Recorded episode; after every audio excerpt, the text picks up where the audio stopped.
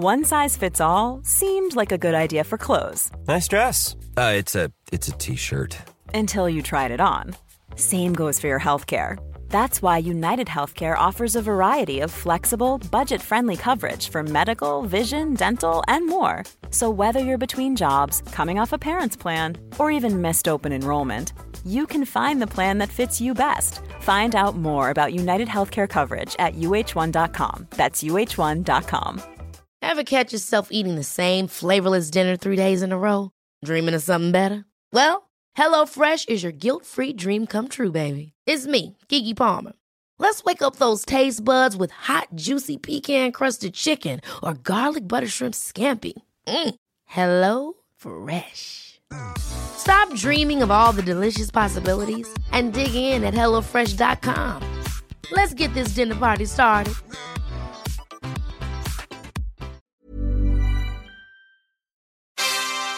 Hey, before we get the show started, I wanted to let you know we are giving away a bunch of brand new Blackmagic gear. Yeah, cameras, switchers, DaVinci Resolve licenses, a bunch of awesome stuff. So stay tuned to learn how you can enter to win free gear from Blackmagic, and we're going to tell you all about it later on in this episode. Now, cue the music. Hey, what's up, guys? Welcome to the 113th episode of Just Shoot It, a podcast about filmmaking, screenwriting, and directing. I'm Oren Kaplan. And I'm Matt Enlow. Today we've got the duo Shane Spiegel and Dan Siegel. They both started as producers and then quickly became a writer, producer, and a director producer. And now they're working together. They've got a brand new show called Junk Drawer Magical Adventures. It's a TV show on Universal Kids TV show.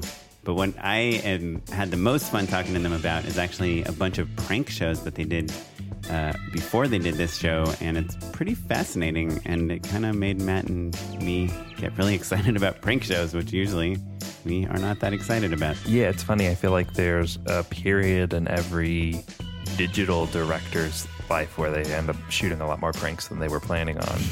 Talking with these guys, like they have a really interesting take on what makes a good prank and how to shoot them, and uh, made Oren and I both like kind of a little jealous, a little nostalgic of the the good old prank days. We dig in on that, and then we also talk about taking a web series, a kids web series, and turning it into a TV show, and all of the crazy adventures that they have on making a, a giant series like they did. Yeah, it's a really fun conversation. But before we get into talking to them, Matt, what have you been working on lately?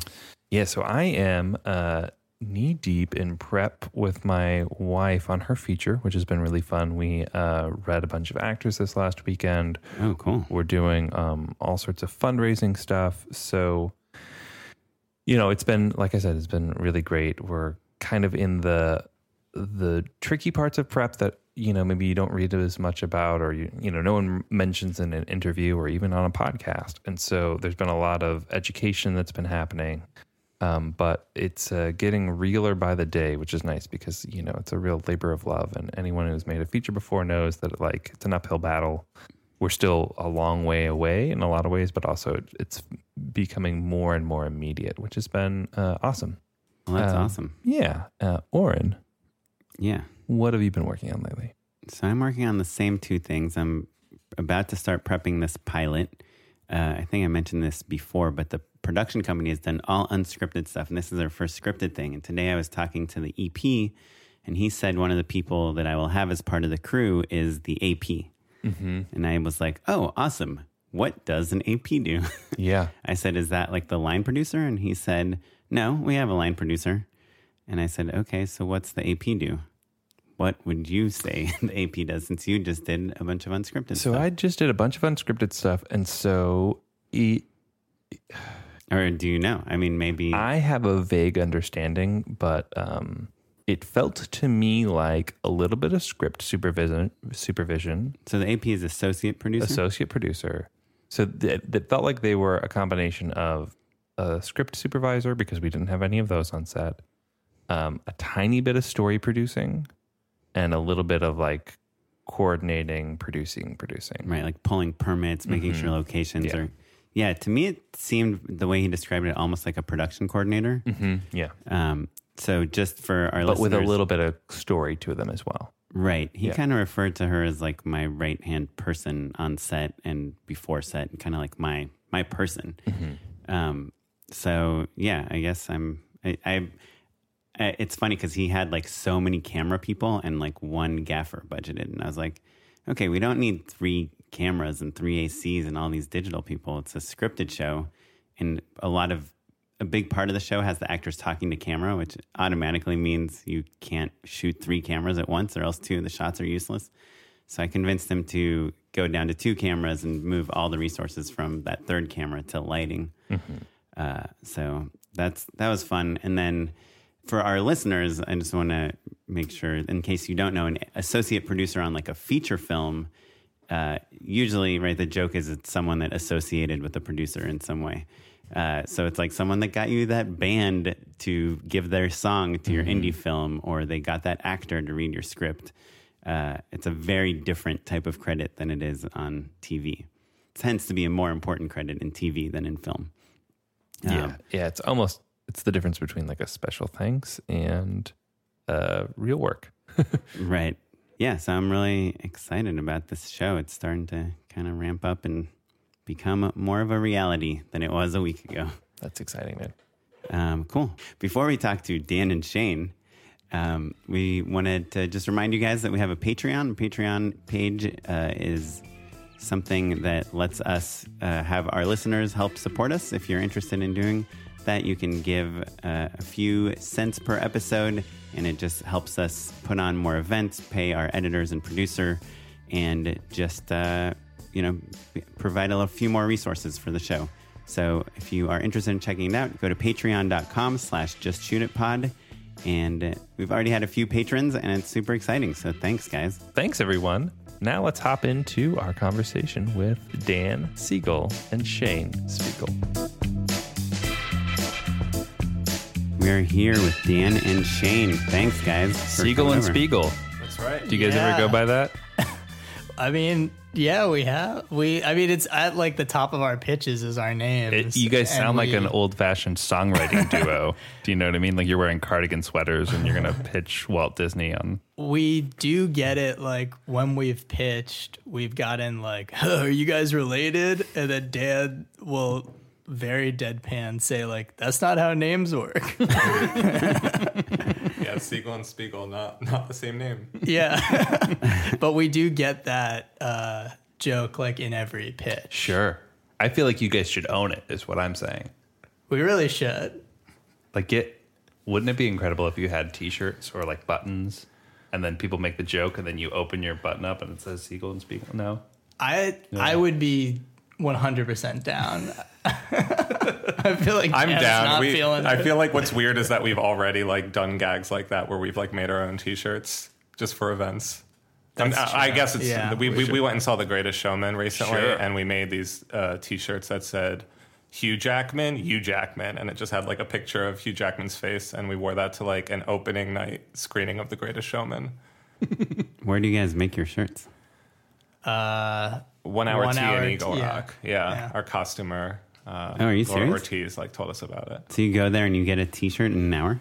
yeah, and they're like pretty down for like a random joke. They're like Uh-huh. they're they're into it. Wait, and how much does that cost? It's like 20 bucks? yeah, it, it- no more than 20 bucks a shirt, something like, Like, that. like enough where you can do a stupid joke. sure, Yeah. and it's not a big deal. yeah. Jokes for upper middle class people. Yeah, there you go. Or 20 bucks is not a big deal. Um, cool. That's awesome. Well, so you guys uh, are a writing directing duo, or have you have you always been a duo? Or tell us a little bit about what you do and where you come from. So on this show, we wrote the show together with a few other. You know, there was a room, but we On the show sh- that we're that you guys are doing now yeah for Universal. for Universal Kids. Um, Yeah, the show it's called Junk Drawer Magical Adventures, and it's basically a spin-off of a web series that we did for DreamWorks TV, which is like DreamWorks Digital, their YouTube channel. So it's an expansion of that web series. TV show is called Junk Drawer Magical Adventures, and yeah, basically Shane is our director, um, along with um, our buddy Justin Rager, who's co-directing with Shane, and then um, I'm one of the writers along with Shane and Justin, and then I'm also like a creative producer on the show. Yeah, and on all of our projects for DreamWorks over the past like two ish years, I think. Um, that's kind of been the situation. Like Dan and I will pitch the concept and come up with the idea. We'll go write it together.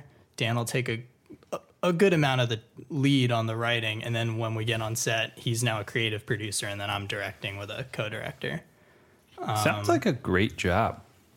That sounds awesome, you guys. Yeah, no, for me it's really fun because like I don't really like uh, directing, but I um, I I enjoy. Uh, getting He to likes see the director's chair. Yes. he likes like sitting behind monitor and giving notes. Wait, can we dive into that real quick? Why don't you like directing? I I um I've been fortunate to have opportunities to to direct in the past, and I um I mean I think that to direct is a lot of pressure, and um I think that when you're a director, you really need to have like a, a certain singular vision, um, and know exactly what you want to get.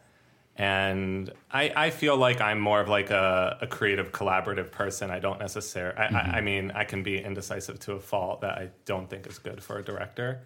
So I don't know. I, I've been lucky that with you know Shane, we've found like this working relationship where I can be uh, creative and um, basically just be sort of like a creative support. the it, it's kind of like an amazing opportunity to have because we will have like we had it on the TV show, but also Dan will be a creative producer on like the small web stuff we do for mm-hmm. DreamWorks, and it's been like a it's been really amazing because I can we can write the scripts and then I can storyboard with the DP and shot list and you know talk to wardrobe and all, all these things right that like a director has to do and all along the way dan's like picking up the pieces that i'm dropping because i'm forgetting like mm-hmm. you know like like a wardrobe thing of like oh I, I thought the wardrobe looked good but dan remembers oh in this episode one of the characters doesn't feel confident enough to wear that mm-hmm. thing right? Or little things like that Dan can like be picking up along the way.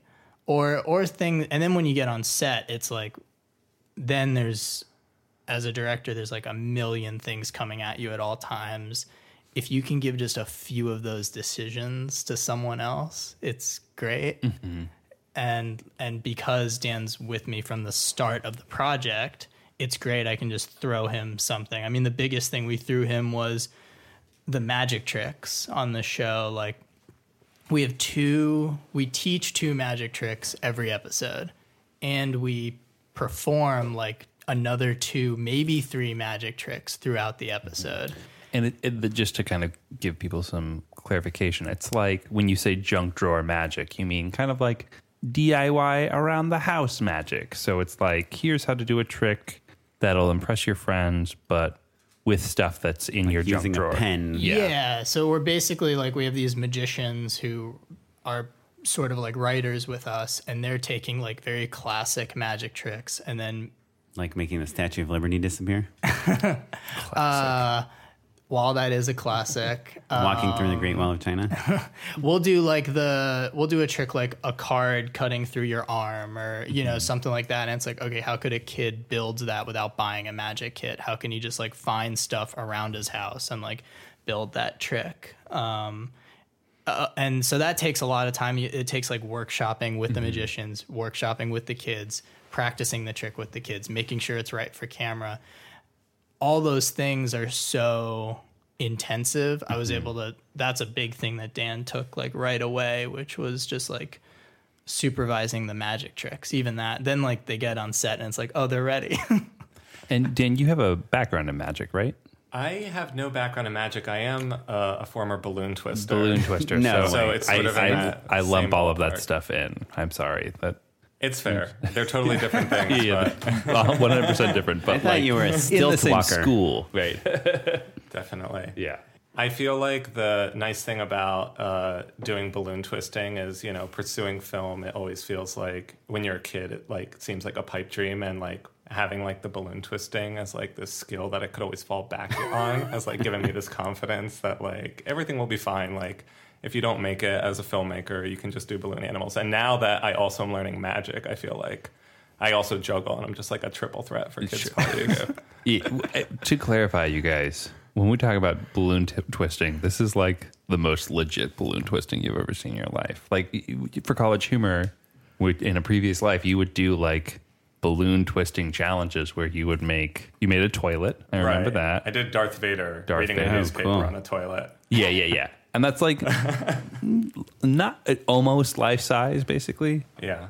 Yeah, like some big fancy balloons. I will say, working with kids, you know, all of pretty much all of our shows over the past couple of years have been with kids, and sometimes we're working with really young kids, like a four-year-old. Having a producer who can juggle, do balloon twisting, and magic tricks, you can get that four-year-old to do whatever shot you need. They are mesmerized by. Okay, so you're so you don't have a background in magic, but you are you understand that stuff. And We had to learn a lot about magic for the show. We've like well, wait, how did you guys pitch your first show, the first jump so magic? we actually we kind of inherited the show basically i was on contract at dreamworks digital and two magicians came in with this idea uh you know they just a puff of smoke came and they showed up and they were like we have a show. Uh, no they came they knew like our our boss and pitched the show and i had like a directing position there. So it just sort of happened where they pitched the show and then I started direct writing and directing it based on the magic tricks and the concepts that they'd create. Um, and we've done over 150 episodes as Oh, of wow. now. It's been a lot. Wow. Yeah. Of, of the YouTube show. Of show. the YouTube show. We've done over 150 episodes and the It's more episodes than just shoot it. Um, it, yeah, I mean, we at DreamWorks Digital we were doing like a bunch of things, knowing that there was always a chance that we could package one of them into a TV show. So that was mm-hmm. always the hope. And Junk Drawer Magic seemed to be like the show that had the best chance because we were doing these magic tricks, but at the front and back end of the show, we were putting these narrative elements. And mm-hmm. and we were it's a hosted show but we kept on we treated them like characters and like the types of characters they are. We have these two kids walker and akira. Akira loves blood magic. She loves stuff dangerous. She loves more like sorcery type stuff walker is the he's squeamish. He likes more the corny joke the the corny magic tricks the like thumb removal stuff you know? So it just seemed like you could pitch that as a show. And we always had like the tv pitch in our back pocket whenever the opportunity was ready. Um, And was Dan on the DreamWorks show?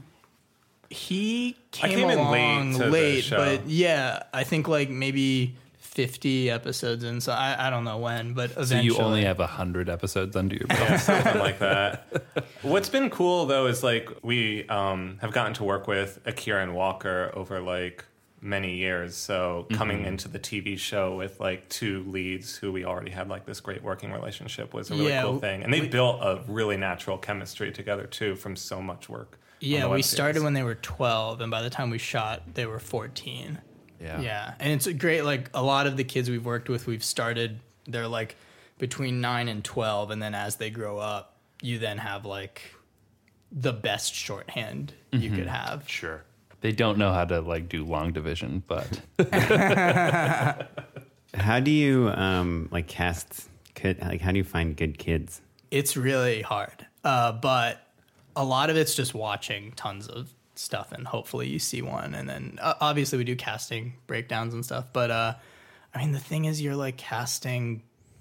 It's not like casting adults where you're like, oh, they'll, you know, they'll, yeah, they're this type of person, but they can play all these characters. You're kind of casting the kid that you should be as close to the character because it makes them so much easier for them, right? Like, Right. yeah. and they don't have any training or anything to speak up, right? Like some, they have some maybe, but some of like, them have none. Like we, um, you know, we did a long prank. We did a before this. We did do a another. We did a prank TV show for, um, for a can a Canadian uh, distributor. Did not air in America.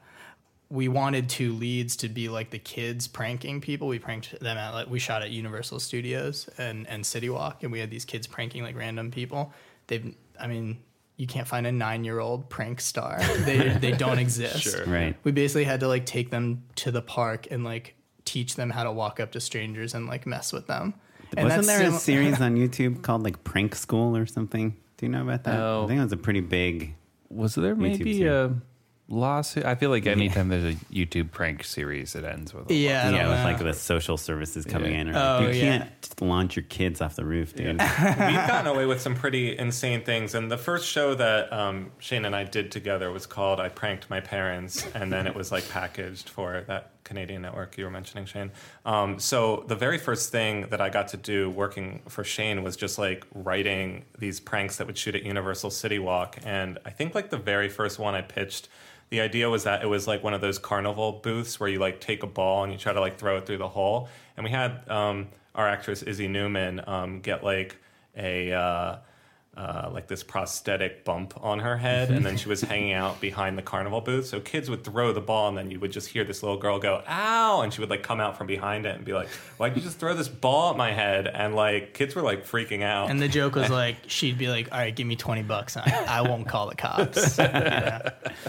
And I mean, we've had another prank where um, one of our kids was like running through City Walk with like a sledgehammer um, and a straitjacket. Or he, he, he, he was going up to people saying he was practicing a magic trick while wearing a straitjacket and asked people to take off his straitjacket, and no one wanted to take off the straitjacket. And then after they did, he would run away saying, I'm free. and then And then nurse a nurse would come up asking where her patient was that he had like escaped. And that's like right when they like stopped believing the prank. But then he would come out with like a sledgehammer chasing a few kids and like trying to swing at people. Yeah, I watched the video on YouTube and just don't know how we were allowed to do that. Like how Yeah, they that got sounds- but not a real sledgehammer. No, No. it was a fake sled. Yeah, it was like a it looked very real. Uh, but it was I guess foam or something like that. Yeah. Wait, and it was all hidden camera? Yeah.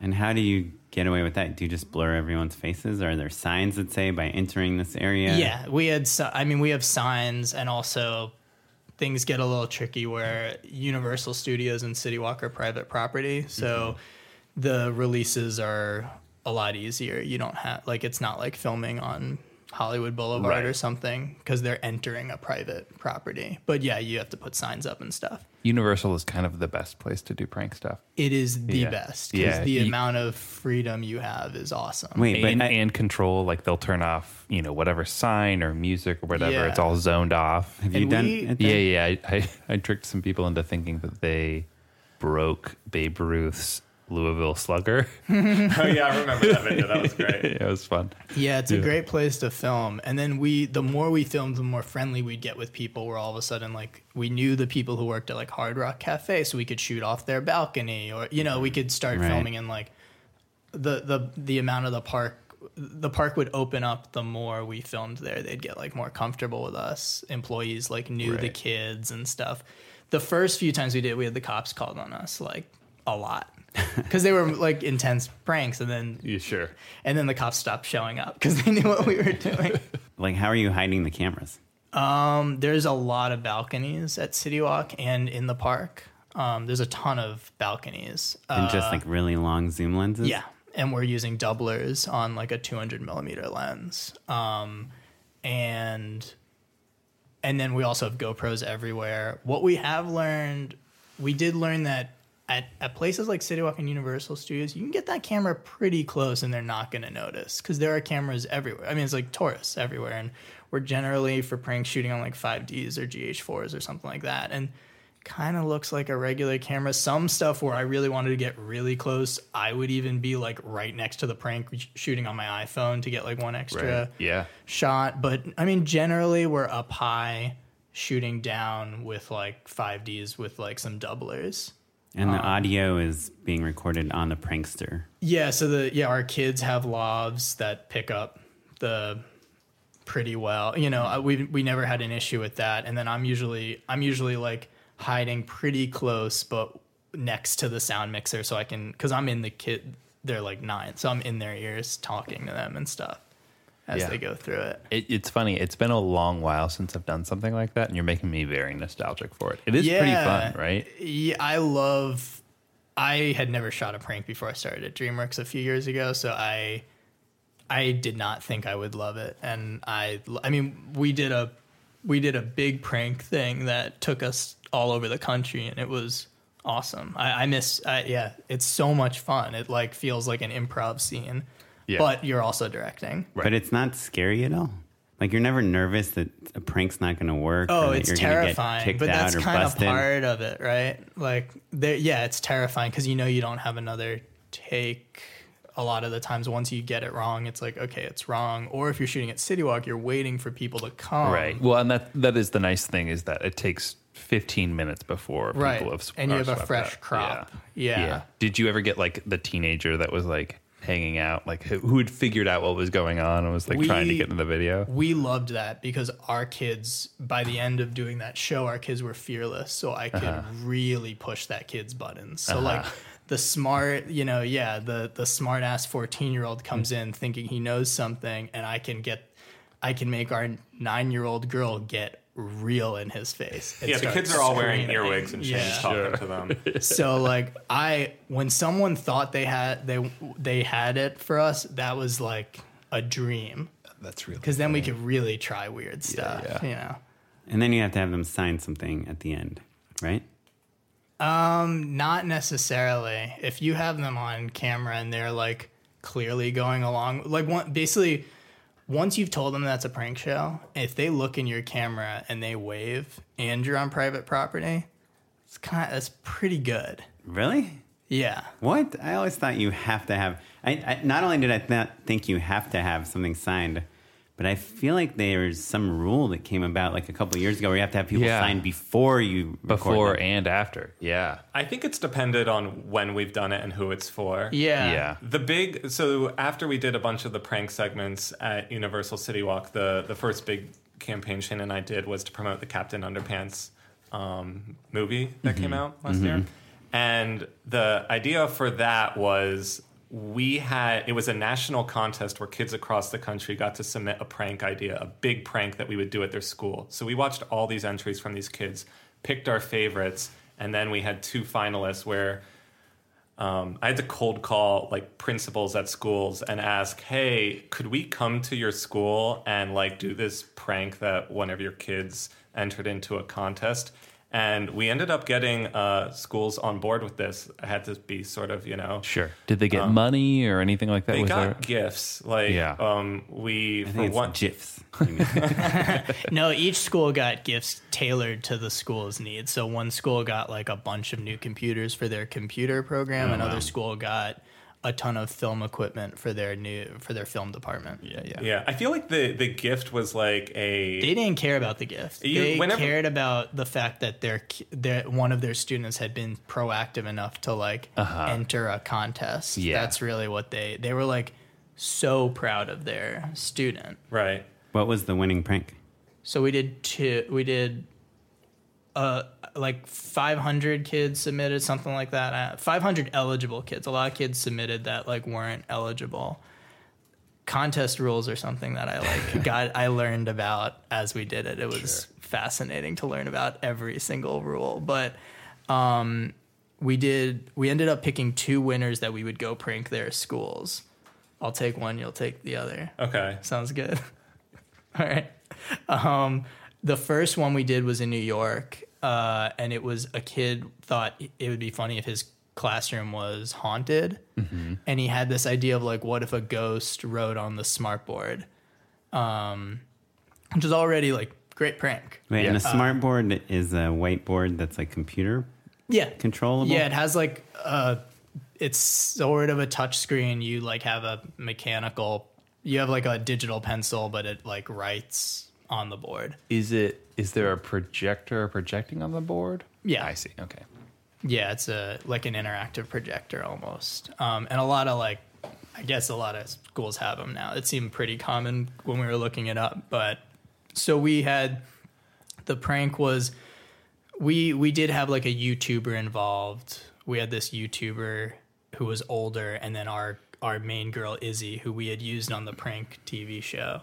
And for this prank, it was a substitute teacher comes in. He's a very goofy substitute teacher, way too strict, and halfway through, the classroom starts being haunted. And the smartboard starts giving him shit and calling him smelly and you know eventually says like your odor has awakened the spirits and the lights go out And when the lights come back on, there is a, go- a girl who looks like she's from the ring. right. and then he can't see her. The lights go out again, come back on. She's gone again. Right. That's like the kids are- Brazilian elevator. prank, Sim- right, right? very similar to that. Yeah. So then, and then ours culminate in like it, the lights go out again, and then he starts screaming, and all of a sudden he's gone, and she's just there, and the kids are screaming and freaked out, and then we tell them it's a prank, and then take them to a party we put in the teachers' lounge. And uh, is, do, you, do you choose a classroom without windows so that when the lights We- go out, it's like really so dark? these schools were amazing. We got in the night before. We blacked out all the windows and then put the blinds down. We had like a hidden camera company help us with this one where they were taking out ceiling panels and putting the cameras wherever and Wow. Um, they gave us access to the breaker box. yeah. It was. I have never been more nervous than like sitting right by like the principal and superintendent at Video Village as we like turned the lights out on like a classroom of sixth graders, and all the kids screamed, and you could like see the staff like looking at each other like, "What are we doing?" Yeah, it was cool. I mean, working with like a hidden camera company was awesome because they just know it so much better Yeah. than right. you. It's it's really like it, it's like It working with any wasn't sweet specialist. spot, was it? No, it's C mount. Um, They do they were- carpool karaoke. Yeah. And Oh, they were cool. great. They like, you know, I, my DP and I had like ideas like, oh, we'll hide in like a tissue box or a plant. Mm-hmm. And sometimes they'd be like, that's a great idea. And other times they'd be like, no, that's like right in the line of sight. And they would know. Right. They would kind of know these things, which was Yeah. really It- helpful. it's their whole craft, basically. Yeah. yeah. Yeah. yeah. As far as you mentioned releases earlier, one of the biggest production challenges for this was we had to obviously get the principal and superintendent on board to you know sign the contract for us to come to the school and film but then we also had to have the principal reach out individually to every child's parent, parent, and yeah. have them sign a release before the prank happened and all the Before parents it happened. Yeah. yeah so we had like a yeah. Because classroom now we're of- dealing with kids. So it's different. yeah, so uh, uh, like a classroom of 20 kids all had their parents sign this release without spilling the beans to And their the parents, have to keep it a secret for like a month because we weren't coming for like a month. And Oh, they, man. The parents on for both schools were awesome. They didn't tell any. They didn't tell any of them. Yeah, it's was such a great. fun thing because I feel like when you do a prank video, there's always that challenge of like, how are people actually going to like believe mm-hmm. That what it's is real. happening? And when you have like a substitute teacher coming into a classroom and acting a little off is already like very grounded in reality. So when things started going weird, like the kid, the kids were having like a huge, genuine reaction to it.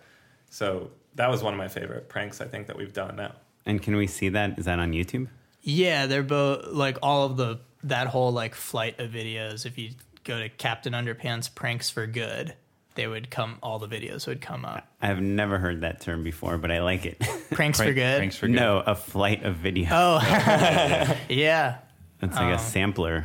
Pranks for Good was a DreamWorks thing. Uh, they, I wanted to call it something much meaner, and they were like, "It's Right. got to seem good."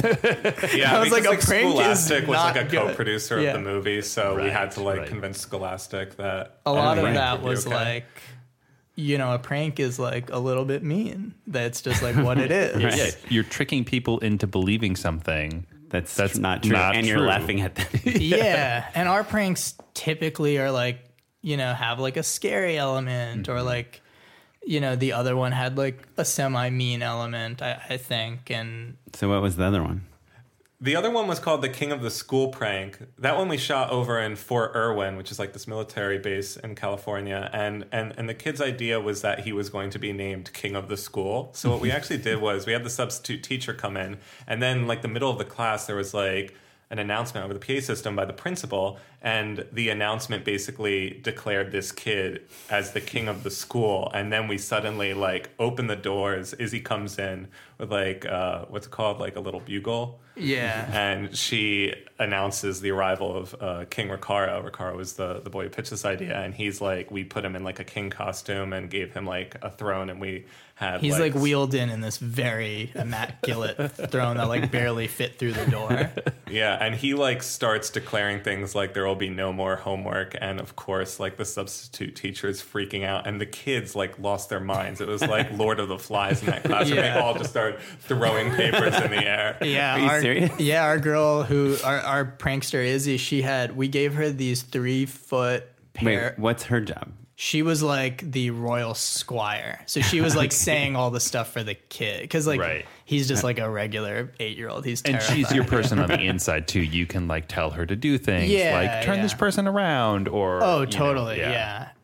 And uh, so we gave her this big thing of scissors, and she's going around like chopping up the homework and stuff.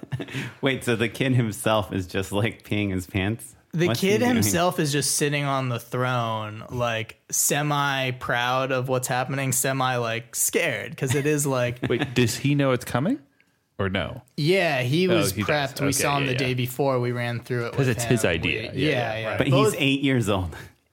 No, he, those were They're older. s- They, they were sixth or seventh graders. I forget. I think they were both eleven. I think both kids were either eleven Still, or twelve. they're It's still, still, like, yeah. tiny It was children. intimidating. It was very intimidating for both of those kids because it's like a film. Crew. Like at first, they you know they had a Skype call with us, and it's just like two dudes. It's doesn't seem that intimidating, and then like the film crew shows up and like all this gear and then we're miking them you know and Yeah. it's like and the prank's gonna happen now and they know like it could mess up you know so they're both of those kids said nothing during the prank sure. because they're terrified. Right. Yeah. And you're never nervous yourself? Or like if you are nervous, you probably like you're trying to hide it from the pranksters, right? Yeah, I mean, I'm li- I get pretty nervous when a prank those pranks specifically because there was no do over. There's no backup. right. Yeah, it's not like they weren't like plants or anything. They're actual kids, and you, it's not like we're gonna get the kids to fake reactions or anything. They're they're So you- not gonna do it for us. You never would come out and be like, "All right, everybody, we're gonna do a quick pass where you all so we went in. turn your heads and look at this." So you know, what we did was after we got the prank, it was successful. We then did pickups of like Izzy of the pranksters. Uh-huh, The yeah. kids we got, we focused it all on them, and then we did some pickups on like jokes and lines that the pranksters had. great. Yeah, yeah. Um, but sense. other than that, total our boss at at uh, at our department is like has a very artistic view of prank. She Mm-hmm. comes from like a prank background and has produced bigger prank shows, and she feels like pranks is like an art form that shouldn't be like you know she Mm-hmm. can't never it, yeah. she never wants a fake reaction or anything like that, which. I scoffed at at first, and then getting to do it, I'm like, I've drank the Kool Aid on it. I feel like I don't know. I, you've done prank stuff. I've done Yeah. prank stuff, and it's always, you know, some person at like Break Media, then now non-existent Break Media, being like, "Yeah, we'll just hire some actors and we'll just have them like be shocked. Like, what's the big deal?" As I'm like, I just, I just don't think this prank makes any sense. Like, why would anyone like walk up to this that random microphone and sing karaoke? Like, they're like, Totally, yeah. And when it's a real reaction, that's when like a bad prank falls apart. Right. And like a really mean prank falls apart too. Like if they're real reactions, they have to have some semblance of fun or like silliness. silliness or the per- the reaction's going to be awful. You're going to look like a terrible person. Yeah, yeah.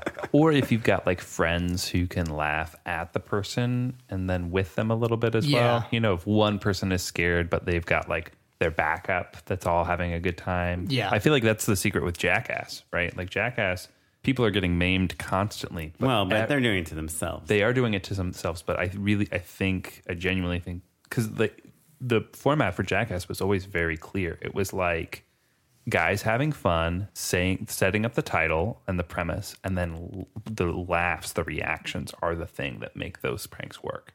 Even though there's not a level of surprise to it, that's what makes it okay for you to laugh at someone getting, you know, bitten by an alligator or whatever it is. Right. You know? No, I, I I actually agree. We watched a bunch of Jackass when we were doing the prank stuff. And it holds up too. because It's still like, tonally it Yeah. feels like everyone's having fun together Yeah. even when something really mean is going on. But even down. like when he's Johnny Knoxville as the old man or whatever, and just like eating it off of like giant ramps or right. yeah, yeah. Um, like he's hurting himself. He's not like hurting other people. sure, honestly. sure. and that's something we found with pranks too is like if we can make the joke about like the prank if the pranksters being the mm-hmm. one ridiculed that's why we had the substitute teacher so we can put like the substitute teacher who is also a prankster as the subject of ridicule and so mm-hmm. like the joke isn't on the kids ever Right. Right. they're watching this unfold Yeah. Was it hard casting like a really smelly substitute teacher? well that both both times the sub was our youtube star Oh.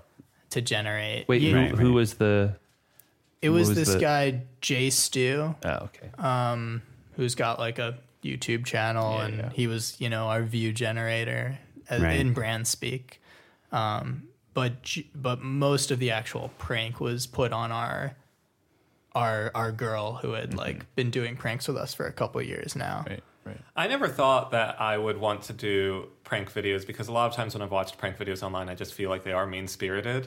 But there is something about like a kid pulling off the prank that just makes it more Yeah. charming. Especially king of the school, right? Like, Yeah. It's like your dream. yeah, yeah. That's like a prank every kid would have. Yeah, like, I mean, a pitched. lot of times Right. we, uh, you know, and, and Dan writes most of the pranks. I, I don't, but a, a lot of times we're thinking about like what would we have wanted to do as Sure. kids, like Yeah. like swindle money from adults. Yeah, like that's, it's the Home you Alone know, factor, basically. Yeah, like you know, we did a prank about like trying to convince adults to help sneak you into an R-rated movie at City Walk. You know, like it was just like things like, oh, what is like something that like as a kid you'd want to do if you had like right. all the reasons if you knew you wouldn't get in trouble. Right. What's something you would do to random adults?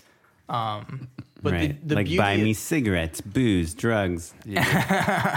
a lot of that. Um, We did a we did one that was like a, a girl outside of Starbucks and said that Starbucks cut her off and she wanted people to go buy her coffee and she was like wearing a business suit.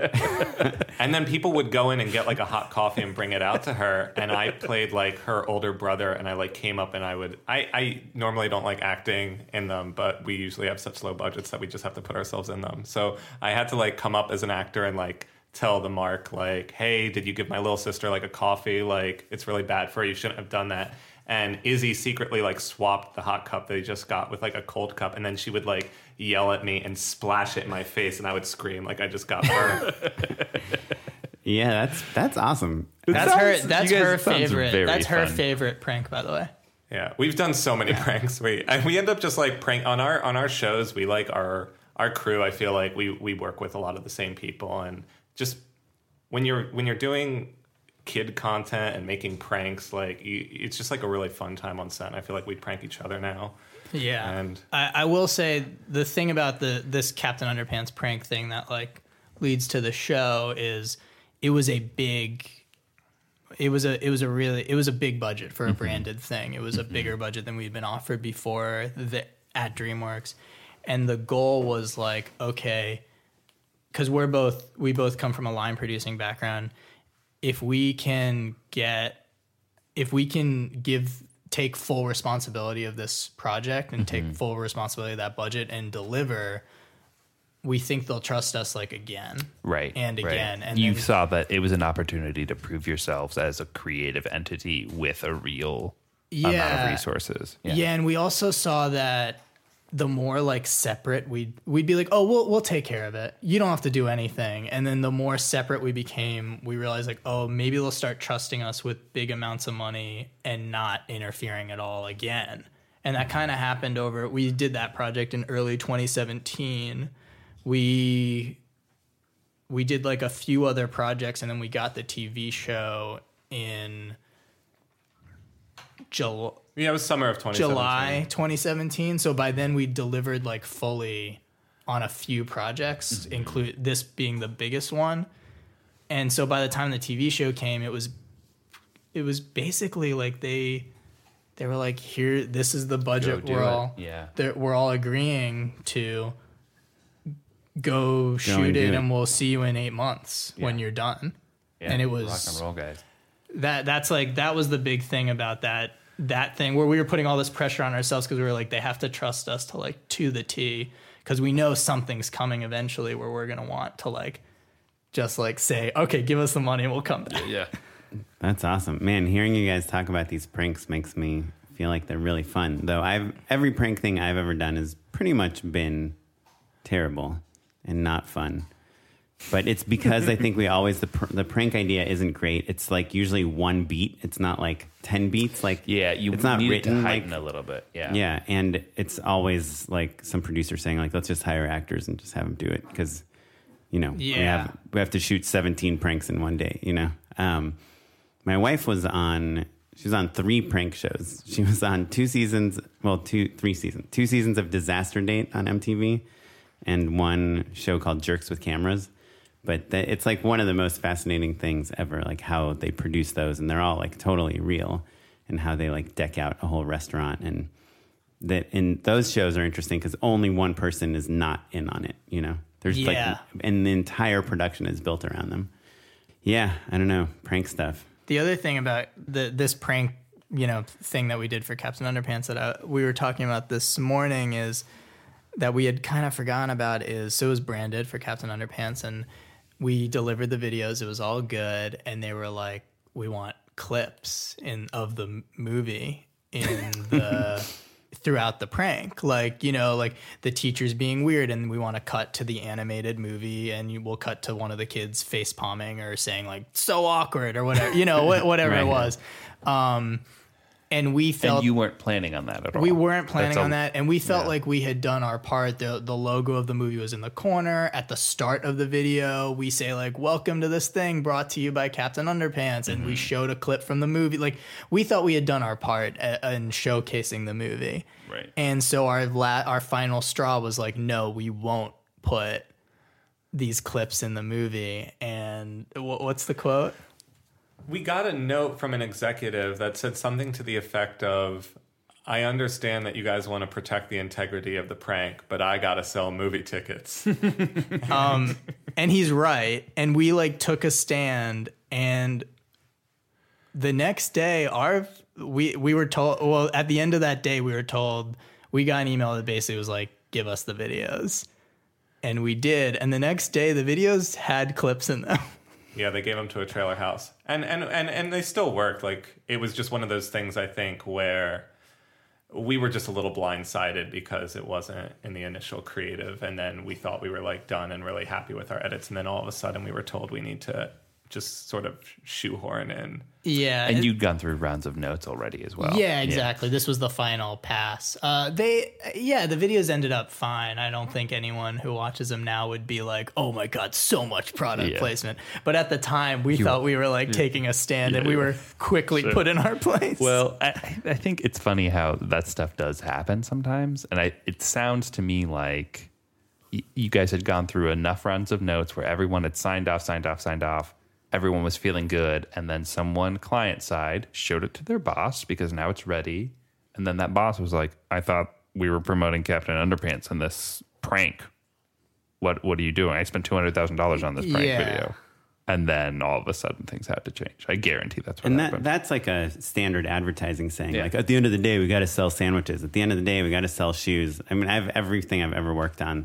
Someone has said that to me at some point because I'm trying to like make you know give entertainment value, and they're trying to sell a product. Yeah, and, and to their credit, they like, especially the people we've worked with at like doing either DreamWorks movies or DreamWorks TV shows because we've done branded content for both. They've both been really, both sides have been really excited of like, oh, here's like a creative aspect we're gonna do to promote mm-hmm. the mm-hmm. product that like is something we can maybe brag about at dinner Right, or something. sure. It's different. It's not just a trailer. Um, so they have been really good with our like more zany ideas. Um, By the way, I think it's like awesome for you to stand your ground. Like I've I've seen that work many times. It doesn't always work. Usually it doesn't work. But like saying like, "Hey, we feel really strongly about this." Sometimes it does work. So it's like and the people you know like i said there's there's a few people in between the people giving that mandate and you guys. So your bosses respect you a little bit more for it. You know what i mean? Your job is to do a good is to protect the creative and to make it as good as you can. That's what you're saying? Sometimes you get overruled. And Yeah, as long I as you're not like throwing a tantrum about it at the end of the day you know. Yeah, I think us being a little hot heady at times has worked out in our benefit nine out of 10 times. And even then, when they took the thing and put in the clips, it's not like they were mad at us. They were just like, we don't have time for this. We're putting in the clips. yeah yeah right. Um, but and and I'm glad they I'm glad they did it over us because then we didn't have any notes on it. They were very happy with the clips. Yeah, they, they did that the way they put in. Yeah, Uh, so awkward. yeah, but Well- no, I mean that like I did not see that coming. yeah, that is a clip. I think. Uh, But that's perfect, right? yeah, it worked. It's fine. Yeah, in it was like retrospect, I a think life. It was just we- a life lesson of like, oh, like sometimes they will just tell you this is we own this. I think we might have been wrong. Like I watch it now, and I think when it cuts to the clips, it's pretty funny. I think we were just getting on our high horses. I don't know. I also think for kids, they don't think that's maybe as cheesy as we would think it is. Yeah, you know? if you're doing branded content for a brand that the kids like, why not? Like, Yeah. Right after that, we did this thing for Dinotrux um, called "We Build It, We Break It," where kids build something really crazy and then come up with an even crazier way to destroy it, and was sponsored by Dinotrux. The kids that we're advertising to already love Dinotrux. Why not put a ton of Dinotrux in it? They like it. Like right. it's not They're also not jaded. They're not like, ugh, you're trying to sell me Dinotrux. Totally. Yeah. So yeah, for that one, I think we kind of learned our lesson, and we're like, oh, we're gonna like we're gonna put it in as much as we can because they they like it. They think it's cool. Yeah, and I think if I'm like psychoanalyzing ourselves, when we did that We Build It, We Break It show for Dinotrux, it was at the same time that we had just gotten a TV show where we really felt like we had this like creative autonomy. Mm-hmm. And I think at the time that we were doing our Captain Underpants prank videos, we Sure. didn't have that other project that was Yeah, like our yeah. passion project. And we really made that one our passion project. Dan's Yeah. right. Like as, when we got the TV show, that felt like our passion project. So our other branded projects, we were willing to deliver whatever they wanted because we had this other thing that we were being like creatively Right. fulfilled by. right. Yeah, at the end of the day, when you're doing branded content, you have to realize like what is the what is the goal of this video, and you need to give client like what they want, and not just see it as an excuse for you to get to make whatever, Right. whatever you think But- is cool. But you get to make if you if they put their thing in and it gets like ten thousand views, and you do it your way and it gets like ten million views, then if that happens like twice, then you get to basically call the shots after that. you know? Yeah. That's true. We've been lucky where the past few branded things have done really well. So we've been able to like Yeah. kind of go Right. our- you sell yourself as experts, kind of. yeah, space. yeah. Yeah, because uh-huh. I, I think that that is really the thing you're fighting. Is it's like there's a difference. It's not like you think you're an artiste necessarily. It's more like oh, we just people won't like it if you do it this way too many times. You know. Yeah, because there's nothing worse than making a brand video that people don't like.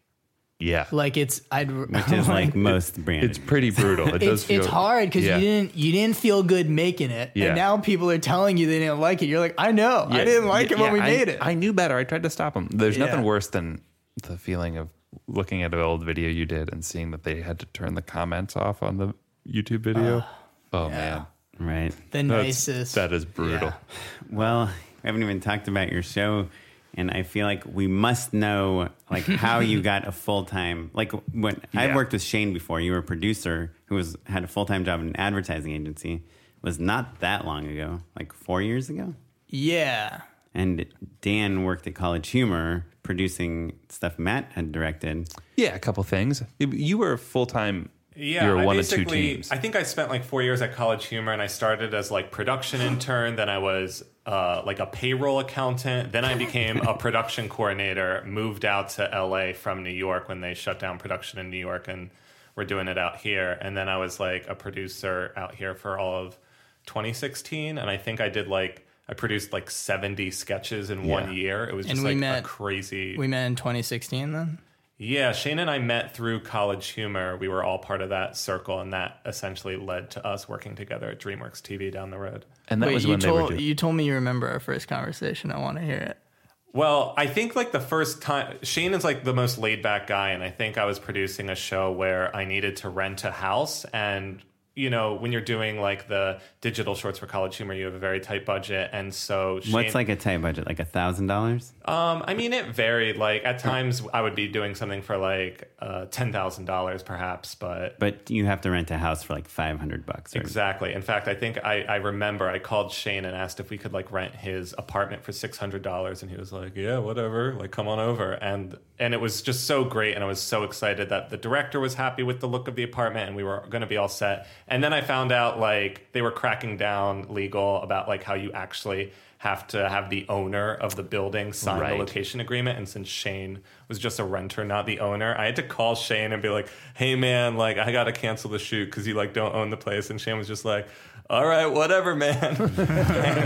I had was, like, the- probably forgotten about it. but I, I was pretty bummed because you know when you when you are doing like an ambitious video for you know ten grand, like every line item counts, and uh, we probably ended up getting an actual house for two grand.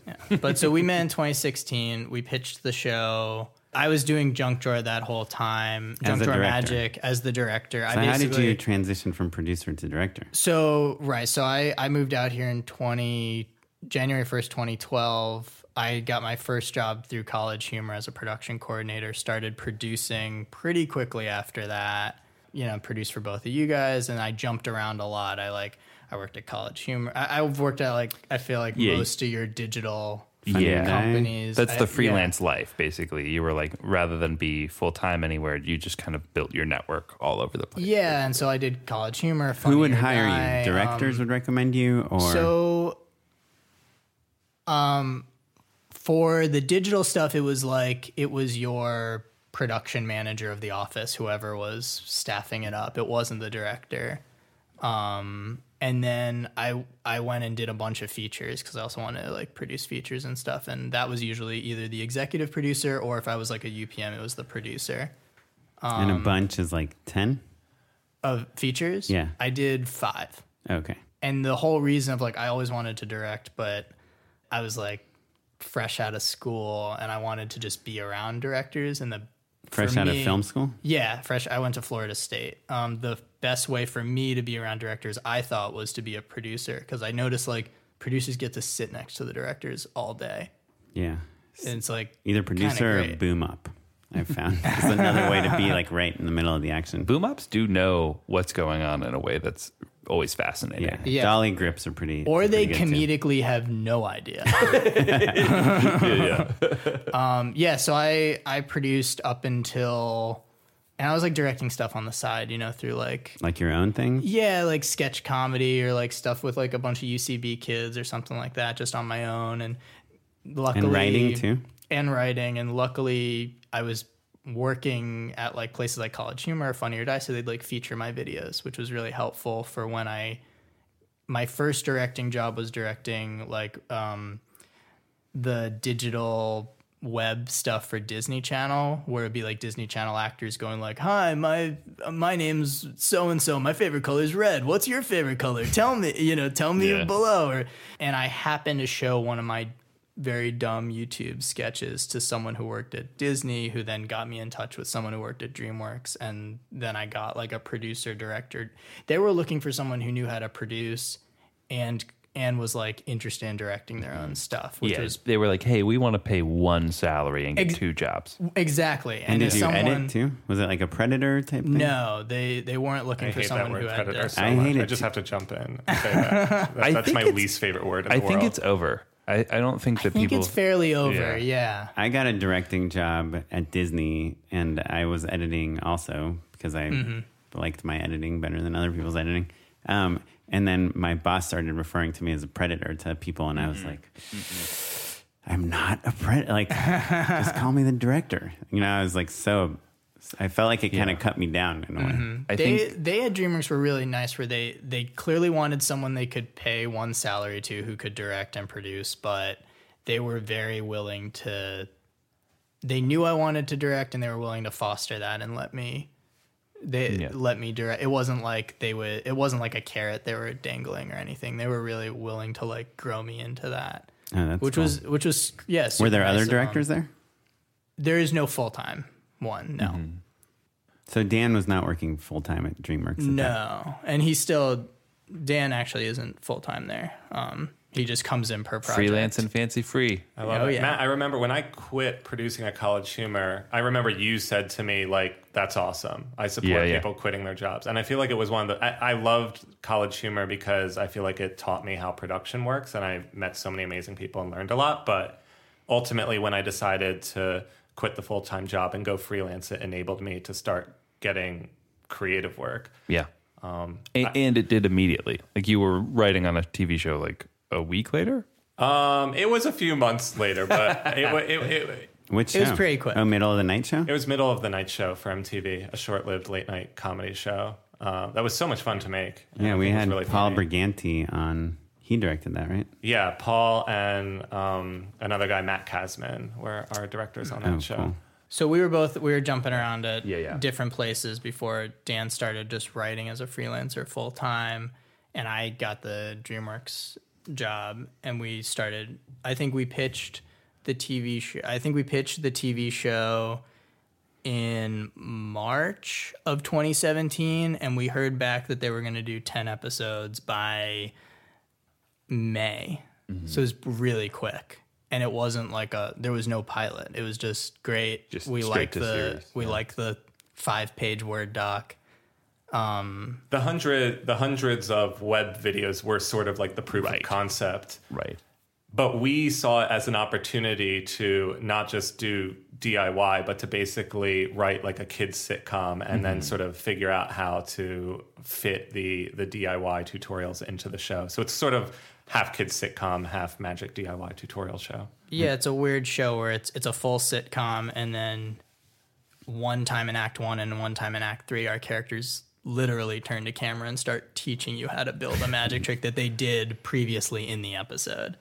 Interesting. I guess in a kids show you can do that sort of weird, like format bending. You know, I mean, we we've never seen it done. did Mr. Wizard ever do that? I feel like there were maybe kids in the Mr. Wizard show that, but it wasn't this. It wasn't like a I mean, narrative. Sesame yeah, Street it's does not a full, but Yeah, I they're not full true. narrative like 30 minute yeah, arcs. Sesame Street kind of is. but it would still it would be different segments.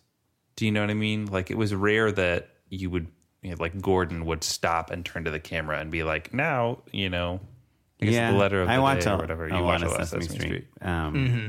And it's it's actually pretty good. And they do these really amazing parodies. They did this like It's House of really Cards good. parody. Yeah. that's like amazing with the three little pigs and like how he's like fooling the kid. It's the pigs, and of course that's the House of Cards format. But he talks to camera. A But lot. for our Yeah, sure. demo, it was a little. For our demo's obviously older. It's for like Right. eleven year olds, and so it was. We we were kind of wondering like, is this gonna work? Is this gonna pan out to to like change your genre twice in an episode? I think it kind of works. It's it was also challenging. This was the first time where because of network standards we had to hit exactly 22 minutes. One thing that's kind of nice is when you have a DIY tutorial twice an episode, you have a little bit of wiggle room in terms of like mm-hmm. why don't we hold on like the scissors cutting the cardboard 1 second longer in order to hit our runtime. Yeah, and it was also nice to know like you know, we were given our budget before we started writing, so we knew what we were we had our we already we had our budget and we had our line producer and he was sitting right outside the writers room.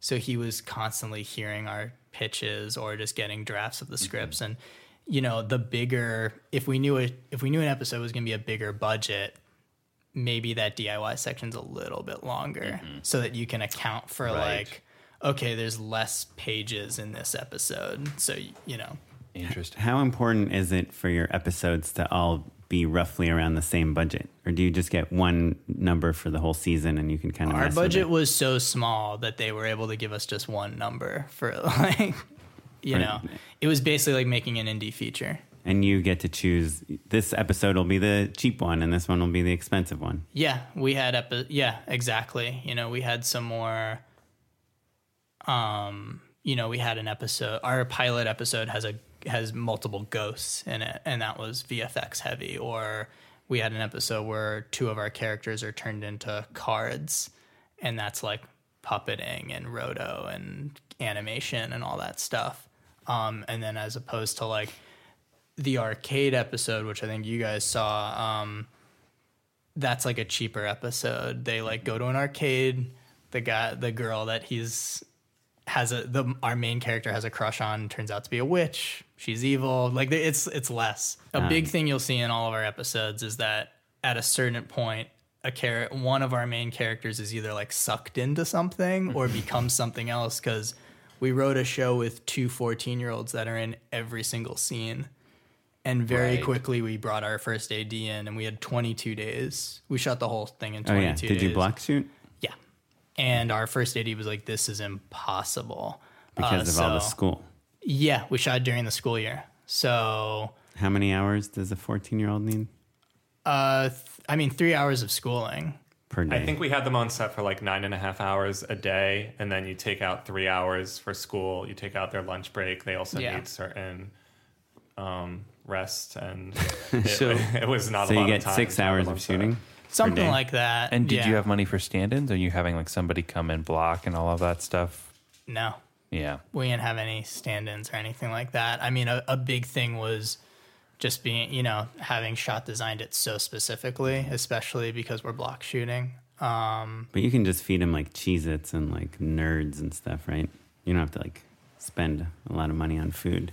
That's what For- the savings because they're kids. Mm. I, There's a I lot mean, they're 14 year olds who live in LA. Their diets are pretty like like, kale and quinoa, please. yeah, they're, they're, I mean, really, they're, you know, they're not like your average. They're, they definitely ate healthier than I eat now. right, right. Um, but yeah, I mean, they were luckily enough. They're like, again, we've known them. I've known them for two years. I, their first acting, I, I had one. of- I gave them one of their first acting gigs, so it was like, um, not only did I have a shorthand with them, but also this is like a big deal for them. So they took it so seriously. They're not like it's not like they've had multiple TV shows before. So like when we showed up to set on day one, they had all 200 pages memorized. They Wow. were not. Yeah, they knew it all, and so we could block shoot, and I could run through. We were never waiting on them. Uh, we could run through pages and pages because they knew the lines. They picked up the, you know, I had to compromise on blocking sometimes. Like, Sure. you know, with your AD, you get like, okay, here's your big scene for the day. You get to do 20 shots. And then you have to run through now four scenes that have like cross coverage because you just wasted all the interesting stuff on that one scene. And to their credit, they're not just like memorizing these lines, but they're very quickly learning magic tricks. Like we have dozens of magic tricks performed on the show, and when you're filming a magic trick, like you cannot show any of the gimmick. So I think the magic tricks were probably like the hardest in terms of coverage to make sure. Sometimes Well, like you don't want to cut away either, right? Exactly. Exactly. Yeah, and you can't phone it in. It has to be in the right spot. It has to be lit right. All of that stuff. Yeah, and That's now so we're putting it in a narrative setting. It's Right. not like we're doing it in a real like you put in like Right. Reality, the guy can be like, here, camera guy, zoom in on this and look at Ex- this. Exactly. Or the camera guy in a lot of magic shows on the street, the camera guy is an experienced magic shooter, so he can anticipate, oh, he's mm-hmm. like about to flash something, I'm gonna move a little to the right. Right. We're in a narrative setting, the camera can't just start moving to like compensate for the trick. So we're doing the tricks 14 times, you know, to get it right. So it becomes harder than the stunts we had, like as far as time wise. Yeah. Yeah. I mean, it is, it, it's not unlike a stunt, except Yeah. for that just no one's in danger, hopefully. Right. Yeah.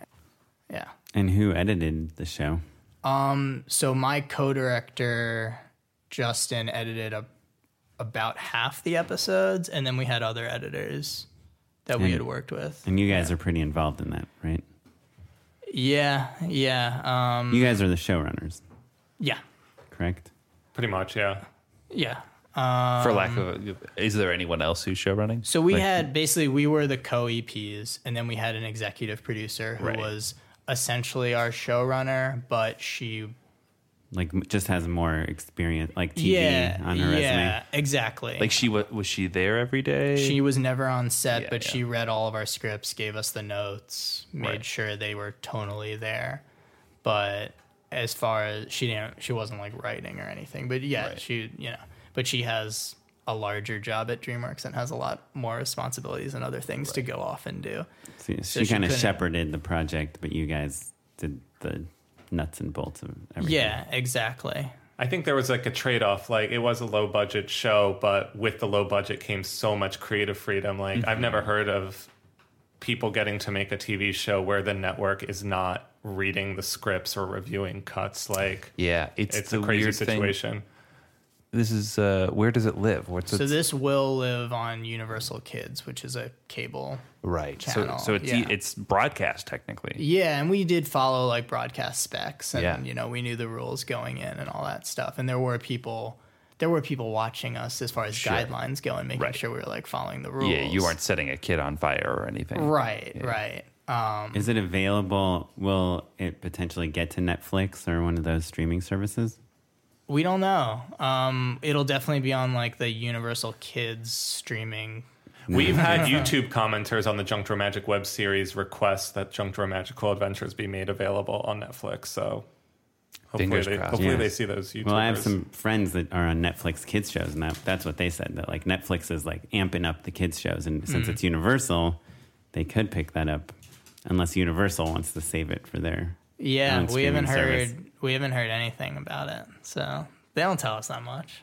It is really funny when you, you you make these shows, right? And then you never really know like where it's going to end up. Like I feel like I did I I worked at um Disney Digital for a while and I got to make like this really fun puppet show and I was like at the mall one day and I went into a Disney store and this video I directed was like playing on the You're like, little the "Oh, screen that's there. mine."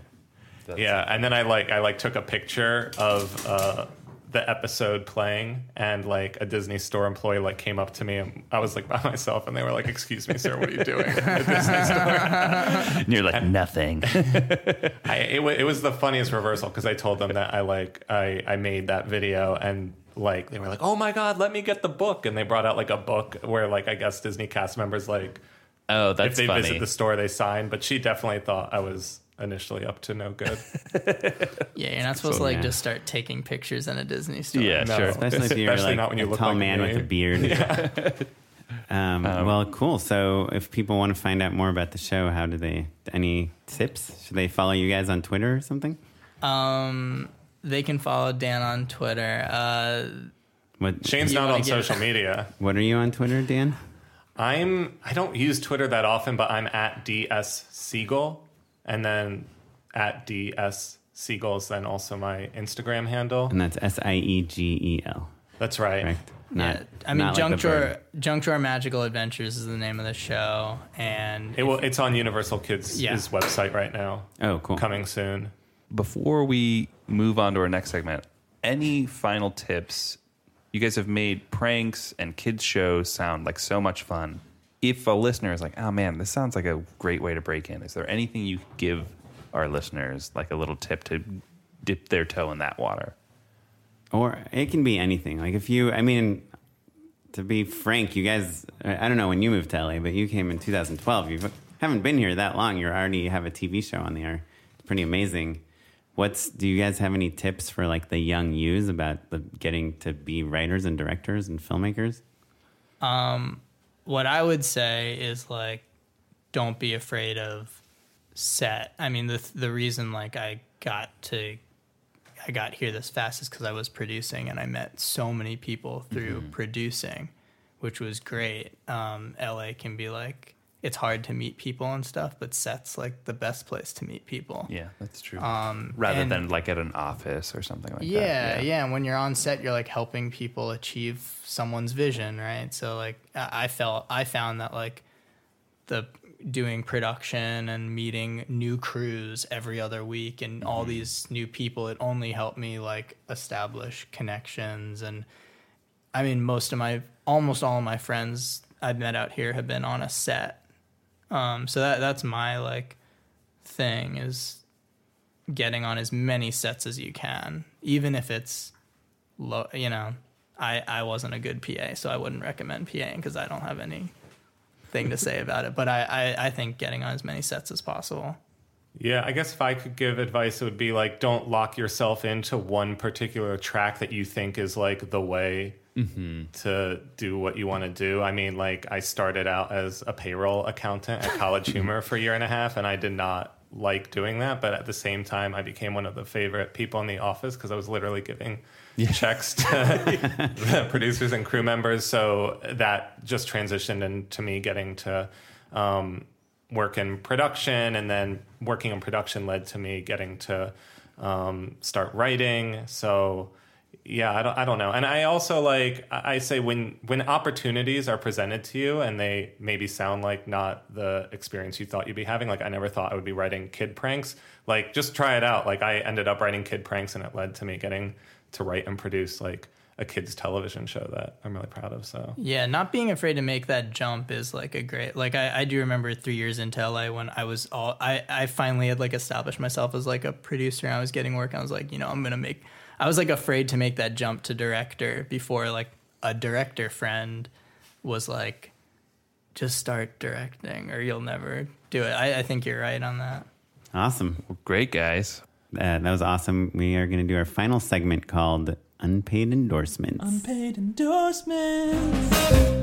Um, I'll endorse a really dumb one. I mean, um, probably a lot of people. If you need to know about this, you probably know about it already. My, my favorite thing about these caveats is that your l- level of expertise and exposure to the thing I'm sure you're about to endorse is so much greater than most people. So when you're like, oh man, I'm sure you've heard about this plugin that everybody's using on After Effects. It's been out for like two weeks. well, You know what I mean? I don't know. In the circles that I that I traverse online, everyone knows. It's like, have you guys heard of Avengers: Infinity War? That's to me, that's what it sounds like. But Sure. um, do you guys ever care about middle clicking on your computer? Like in the middle, you know, you, there's left click and right click, and like on a traditional like PC mouse, there's a middle click. like the middle click is like the the scrolling button, you know, like on the wheel. Sure. Or like or no? old mice had three buttons, but yeah, n- newer one, I guess like a newer like 2001 Logitech mouse might have that scrolling thing, but I think most of us are like using Apple computers and Magic Mm-hmm. mice probably. There's no buttons, but if you click on the left, it's a left click, and on the right, it's a right click. Well, so if you ever do any like 3D graphics or any graphic stuff in general, like the middle click becomes like really useful to have three ways to click a mouse because in 3D space, you're always rotating, you're zooming, and you're like transforming like space. So I just uh, bought this thing called the Better Touch tool today. It like lets you reprogram your whole Magic Mouse. Oh, you can, of course, right, guys? Well, better touch tool. No, it's I never thought I would want another touch on the mouse. I thought the left and right was good. well, that that's I guess the where the caveat comes from is that 99% of people don't care about middle clicking, but it does let you do you know, like if you double tap like the bottom of your mouse or whatever, you'll zoom in. You can just kind of reprogram what the whole interface of your Magic Mouse does. And like for me, one of the apps I use, like when you move your finger on the mouse, it like scrolls like insanely un- in a, an insane way that I hate. And so with Better Touch Tool, I can turn off scrolling when I'm in that app Oh, nice. automatically. So if you hate your mouse for some reason, check out Better Touch Tool. It'll let you fix everything you hate about it. Your Magic Mouse specifically. It's pretty good, man. You can It's also reprogram your trackpad on your MacBook. Is there like a middle clicking community? Like it sounds like people band I bet there's a Yeah, subreddit. MCC. Yeah. like- Um, yeah, no, anyone that's ever done 3D graphics is like all about the middle click. And it's one of the reason pe- people prefer PCs over Macs for 3D stuff. Huh. That's what I got. How about you guys? I guess my unpaid endorsement would be the um, the Greatest Showman, The movie. um, which is now available on Blu-ray and 4K. It it's a movie that I think is so underrated. It's Are you joking? I'm not joking. Like, so Shane and I saw this three times in theaters, and so we we did a sing along. Actually, recently we rented out the Los Feliz Three Cinema. Chris actually rented it out as a surprise for Shane on his birthday, and we had like a bunch of friends who showed up, and we all did the sing along. And gen- uh, honestly, I'm I'm telling you, if you if you, I know everyone has heard about this movie, The Greatest Showman. I imagine a lot of the listeners have not actually seen it, but it is such a blast. The music's really good. It's from the guys who did La La Land, and I, I like the music and Greatest Showman way more than the music. Is it La La Land. Baz Luhrmann directed? Who directed it? It's a first time director. Oh, really? Yeah. Yeah, he came, like a he came from a VFX guy. background, Oh, really? and it's Yeah. it's a gorgeous film. Sold. really cool transitions. It's like, have you ever watched a musical from like the 30s and been like, man, if this came out now, it'd be so weird. It's like if that happened. like they tried to do like a 1930s musical in 2018.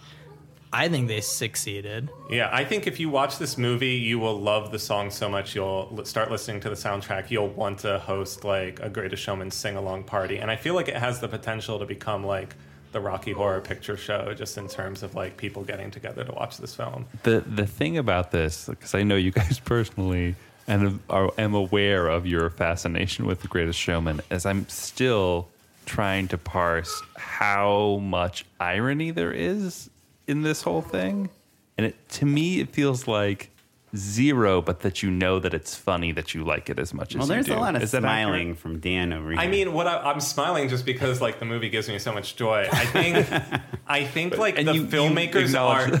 It's, it's just so like unabashedly fun. Like it's not ashamed of itself at all. Like, I mean, yeah, it's not like I think a lot of people like look at a film like that and they think it needs to be like some sort of prestige biopic. Mm-hmm. And like the very first song is all about like take all that's real and leave it behind. Like you know the history of pt barnum is not great but they were like we don't want to make a movie about that. We want to make a movie where we are inspired by his imagination and just like completely rewrite history which Right. is similar to i guess there's a song called rewrite the stars which is my favorite I mean, I, I could go on and on about The Greatest Showman, but I, yeah, we could talk for another hour about Greatest Showman. I, I think there is a level of it's it's a very earnest movie, and it brings out like a very earnest uh, for the fan, for people who are fans. It brings out this very like this overtly earnest appreciation of it that can seem like a joke. Um, I think we're aware. I'm aware that people think it's silly how much we like it. I'm aware of that for sure. Yeah. But like, I genuinely love this movie and like want to like do a sing along like every year for the rest of my life because of how much I enjoy it. I will also say the, the bad guy in the film is a critic, right? Uh-huh. And the critic, like, you guys can like cut this part. out. I'm just going. on shit about Showman. But basically, the critic like tells P.T. Barnum that his circus is garbage, and and Barnum says something to the effect of like, "When was the last time that you actually like found joy in the theater?" And the critic is just stumped, and he's like. Now there, now there's an imposter. You know, like he's like you're the fraud, and I feel like it's addressing the people who like they they have to take this film so seriously. They can't just enjoy it for what it is. Well, Greatest Showman. We'll check it out. I and you know what? I, I just need to watch it with you guys. That's the move. I would say it you is it? not. No, It's like watching. I mean, I've called it the Fast and Furious of musicals because it's it, it's it's so ori- bad it's good. See, I wouldn't qualify Wait, Fast and Furious as Fast that. Furious I would say bad? that it's the most extreme version of itself. I do. I, I would say it's like it's it's like a it's the most extreme version. It's a of high itself. octane musical. Yeah, and so like I would not recommend watching Fast and Furious alone. I did that. It is disappointing. Yes, I would watch that with a group of people the same way I would watch a movie like this with a group of people. I almost fell asleep during Fast Five, which was I think the best reviewed of the of that franchise. Yeah, it's just it's just so ridiculous. It's like kind of boring. I find, but yeah. But I'll check out Greatest Showman because I like musicals. This one has me. Yeah, it's music, so it might keep you up. there you go. Um, you got anything? I do. Can it be like LA specific? Yeah. Yeah. All right. This is LA specific, but it's something I recently got into, which is up the road at the Vista, which is the 35 millimeter club. I don't. You guys maybe have done it. It's.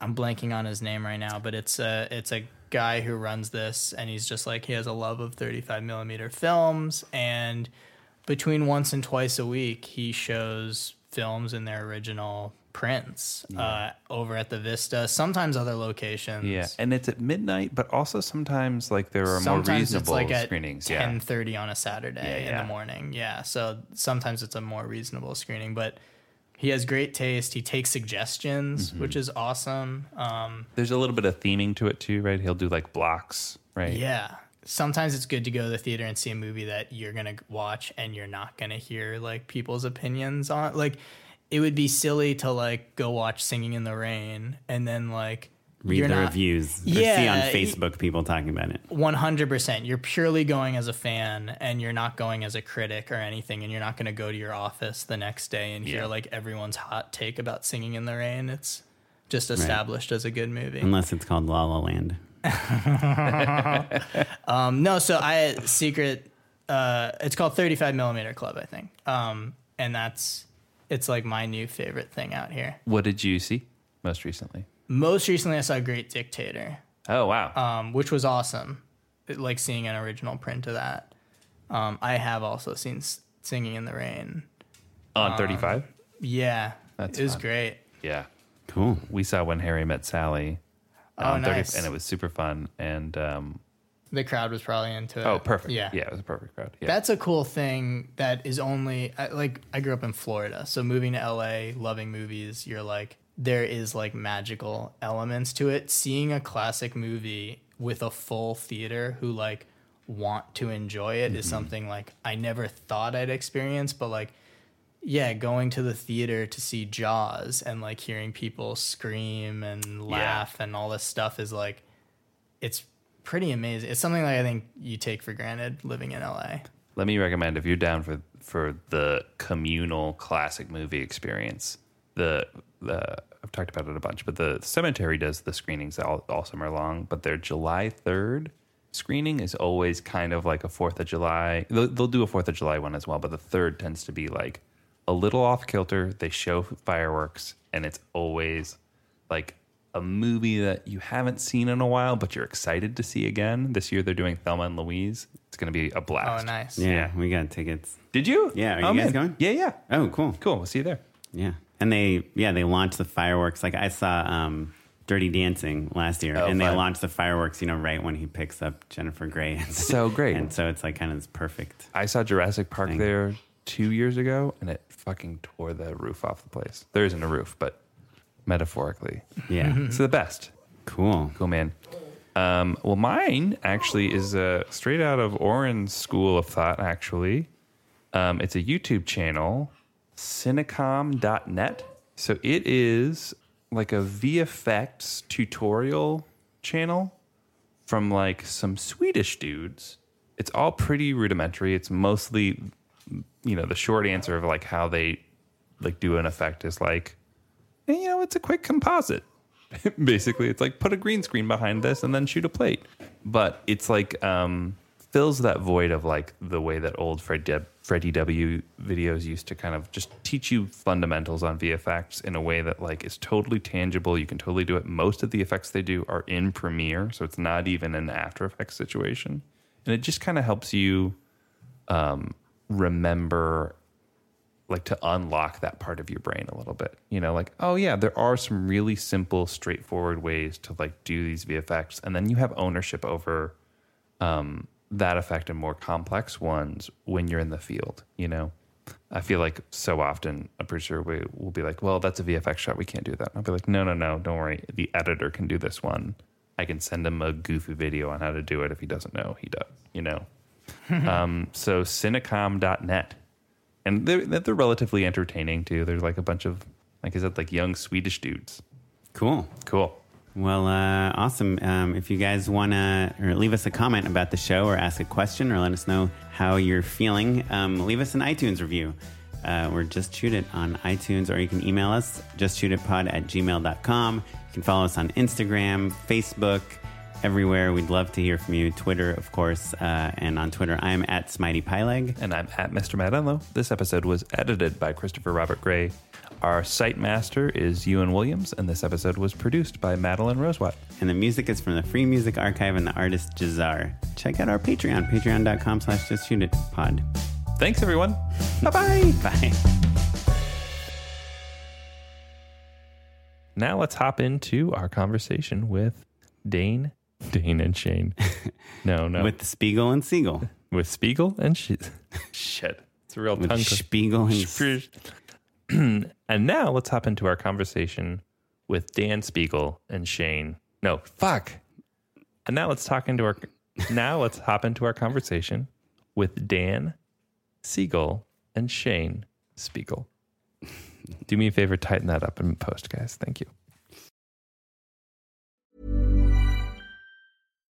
Hi, I'm Daniel, founder of Pretty Litter. Cats and cat owners deserve better than any old fashioned litter. That's why I teamed up with scientists and veterinarians to create Pretty Litter. Its innovative crystal formula has superior odor control and weighs up to 80% less than clay litter. Pretty Litter even monitors health by changing colors to help detect early signs of potential illness. It's the world's smartest kitty litter. Go to prettylitter.com and use code ACAST for 20% off your first order and a free cat toy. Terms and conditions apply. See site for details.